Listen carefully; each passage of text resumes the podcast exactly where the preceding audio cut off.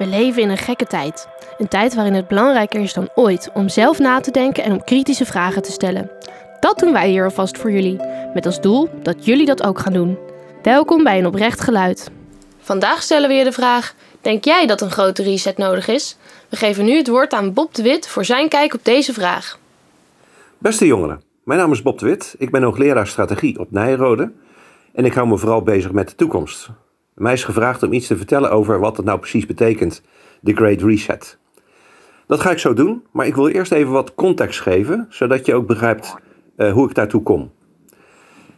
Al heel lang hou ik bezig met de toekomst en een jaar of acht geleden toen begreep ik dat een aantal technologieën grote invloed gaan hebben op onze samenleving.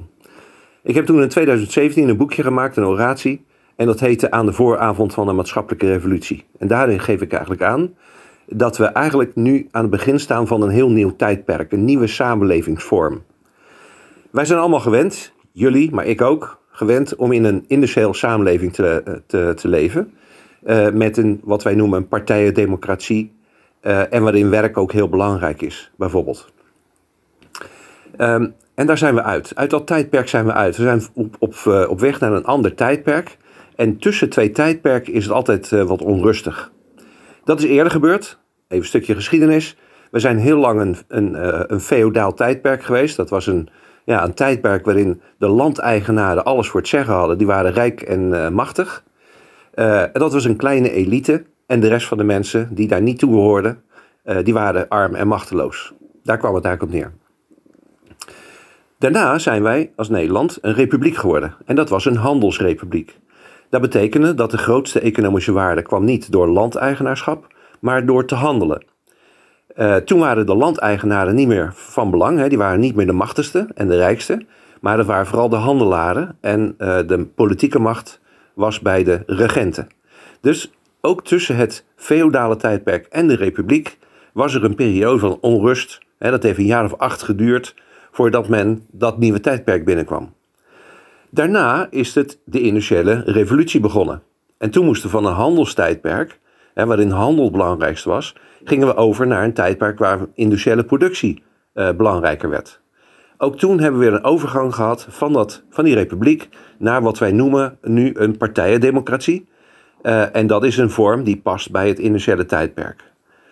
Nou, nu zitten we dus in een tussen twee tijdperken, tussen het industriële tijdperk en ja, wat er de komende tijd uh, gaande is. Dat nieuwe tijdperk moet nog gevormd worden. Mijn boek Society 4.0 probeert aan te geven van hoe nou zo'n nieuwe samenleving eruit zou moeten zien. Heel veel dingen die nu gebeuren, de coronacrisis, zie ik dan ook als een maatschappelijke crisis en niet als een gezondheidscrisis. Het is een crisis van het overgang van het ene tijdperk naar het volgende tijdperk. Nou is het zo dat nu worden de kaarten geschud. Het is even de vraag in welke kant die maatschappij heen gaat. Wat je eigenlijk altijd hebt gehad tussen twee tijdperken in, was dat er, nou, er waren mensen die geloofden het niet, er waren mensen die wilden er niet over nadenken, er waren mensen die wilden dat niet, omdat ze belangen hadden in het vorige tijdperk. Je had ook ondernemers en die zagen het wel, die gingen gelijk investeren in het nieuwe tijdperk.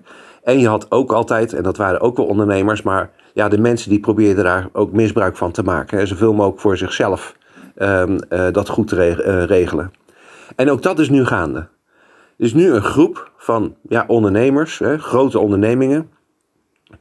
Uh, en die proberen deze tijd aan te grijpen om zoveel mogelijk macht en geld te verzamelen.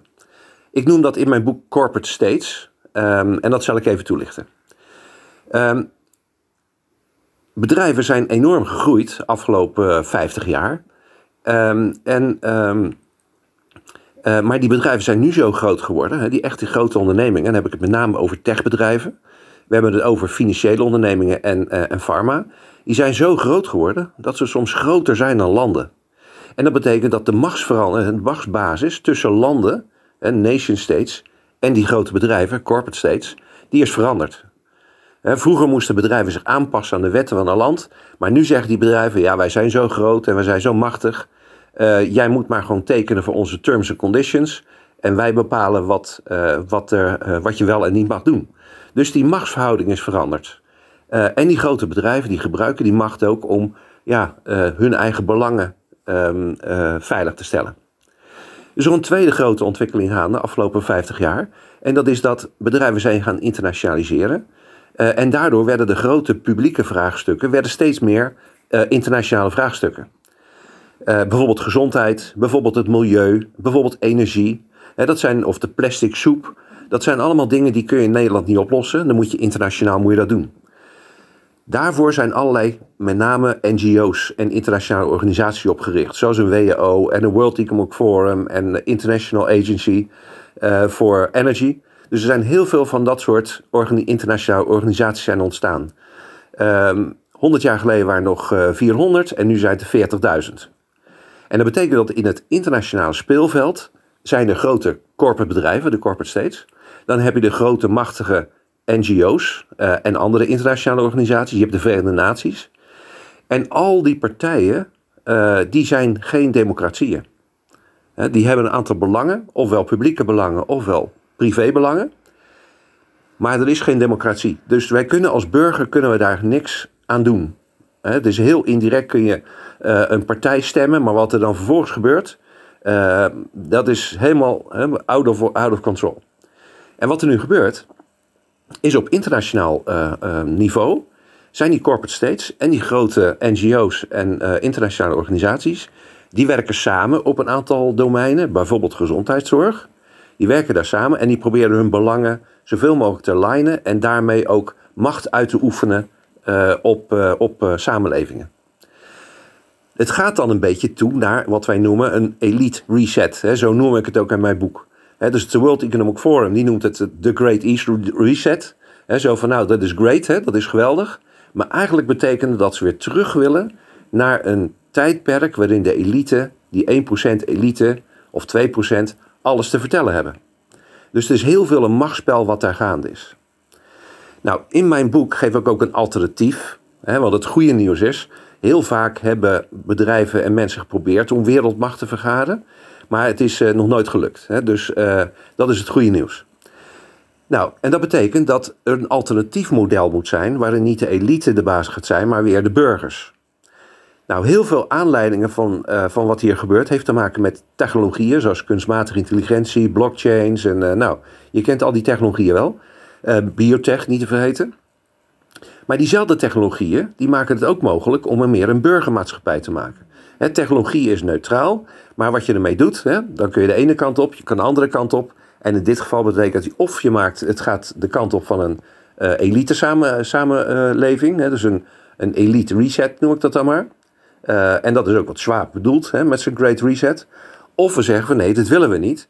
We gaan diezelfde technologieën inzetten om veel meer een, een burgermaatschappij te gaan maken. En in mijn boek probeer ik die hoop te geven uh, van hoe dat er dan eigenlijk uit zou kunnen zien. Um, een van de dingen die gedaan wordt is de democratie beïnvloeden. we, we vinden het heel vreemd wat er allemaal gebeurt op dit moment in Nederland. Uh, rare wetten die worden ingevoerd en, en een avondklok en heel veel dingen worden gedaan. Heel veel bedoeld om ook angst aan te jagen, om controle te hebben over mensen. Dat is het belangrijkste. maar vergeet ook niet dat democratie is eigenlijk een heel kwetsbaar systeem. Um, al heel lang is gaande dat, dat de meeste besluiten die worden genomen in de Tweede Kamer, dat is niet in belang van de burgers en zeker niet voor de jongeren, maar is met name van belang voor ja, waarvoor gelobbyd wordt. En waarvoor gelobbyd wordt, ja, dat zijn heel veel commerciële belangen uh, die erachter zitten. Dus energiebeleid en, en, en gezondheid, dat wordt heel erg beïnvloed. Dus de Nederlandse situatie wordt heel erg beïnvloed vanuit die internationale um, context. als voorbeeld, heel veel landen hebben gezegd van we moeten gezondheid gaan coördineren als er iets gebeurt. Dat is dan de WHO geworden. WHO maakt beleid. En als er dan een pandemie is, dan is afgesproken, dan gaat de WHO, die neemt de regie over, die, die doet de analyses, die heeft de kennis. En dan Nederland moet dat uitvoeren. In dit geval is dat de RVM. Dus je ziet dat democratie, die wordt als het ware beïnvloed van buitenaf. en daardoor worden keuzes gemaakt ja, waar, um, waar we als burgers niet zoveel meer heel veel invloed in hebben. Dus daar moeten we eigenlijk weer proberen terug te komen. Um, en je ziet dan ook dat er bijvoorbeeld een van de dingen die gebeurt is ja, censuur. Heel veel dingen mogen niet verteld worden. Uh, en ja, en dat is natuurlijk heel ja, heel vervelend, want je krijgt allerlei informatie waarvan je eigenlijk niet meer weet of het klopt. Hè. Dus fake news komt zowel van, uh, van allerlei partijen op internet, maar die komen eigenlijk ook van, van dit soort internationale organisaties. Om even een voorbeeld te geven, in het begin van, de, van deze pandemie uh, had um, de WHO gezegd van de mortaliteit is 3,4 procent. Nou, dat is heel veel. Hè. Dan zouden heel veel mensen doodgaan. Toen was het ook in Wuhan en Bergamo werd ook laten zien van het is heel erg gevaarlijk. Uh, en later, dat heb ik zelf onderzocht overigens, bleek er geen 3,4% te zijn, maar 0,23%. Dus minder dan 10%. Ja, op basis daarvan zijn al die maatregelen genomen. Um, en uh, ja, daar zitten we nog steeds mee, uh, mee te worstelen.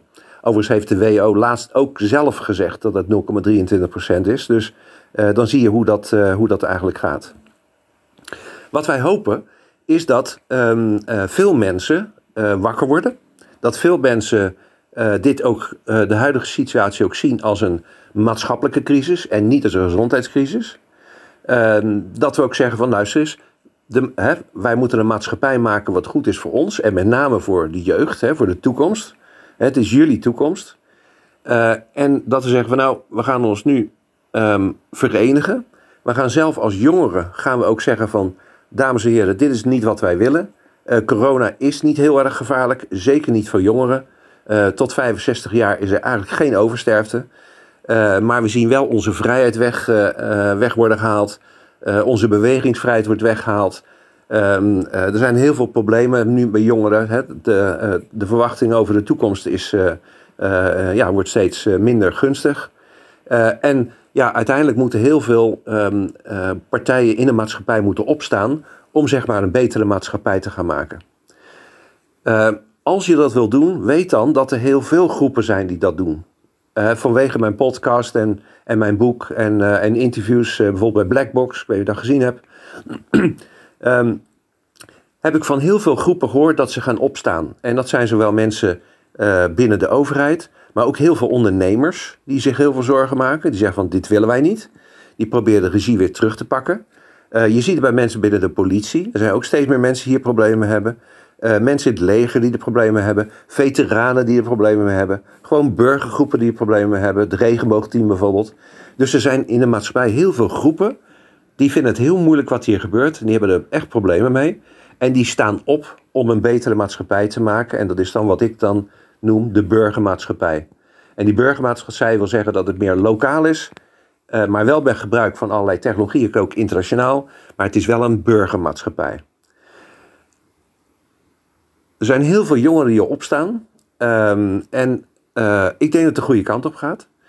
Um, als je wil, hè, als je de moed hebt, probeer dan aan te sluiten bij zo'n bij zo'n groep en probeer invloed uit te oefenen op de samenleving waar jullie in willen leven in de toekomst. Dat moeten we niet aan anderen overlaten. De toekomst is van jullie. En we moeten het samen moeten we ervoor zorgen dat die samenleving van de toekomst beter is dan nu. Uh, in ieder geval niet dat het doorgaat zo, uh, zoals het uh, op dit moment zich aan het ontwikkelen is. Als je meer wil weten, kijk dan naar mijn interviews bij Blackbox bijvoorbeeld. Of bij Café Weltschmerz. Of kijk naar uh, Spotify voor een aantal podcasts, daar kun je er meer over, over zien. Je kunt natuurlijk ook mijn boek kopen, uh, Society 4.0. Um, dat is vooral een boek wat hoop geeft.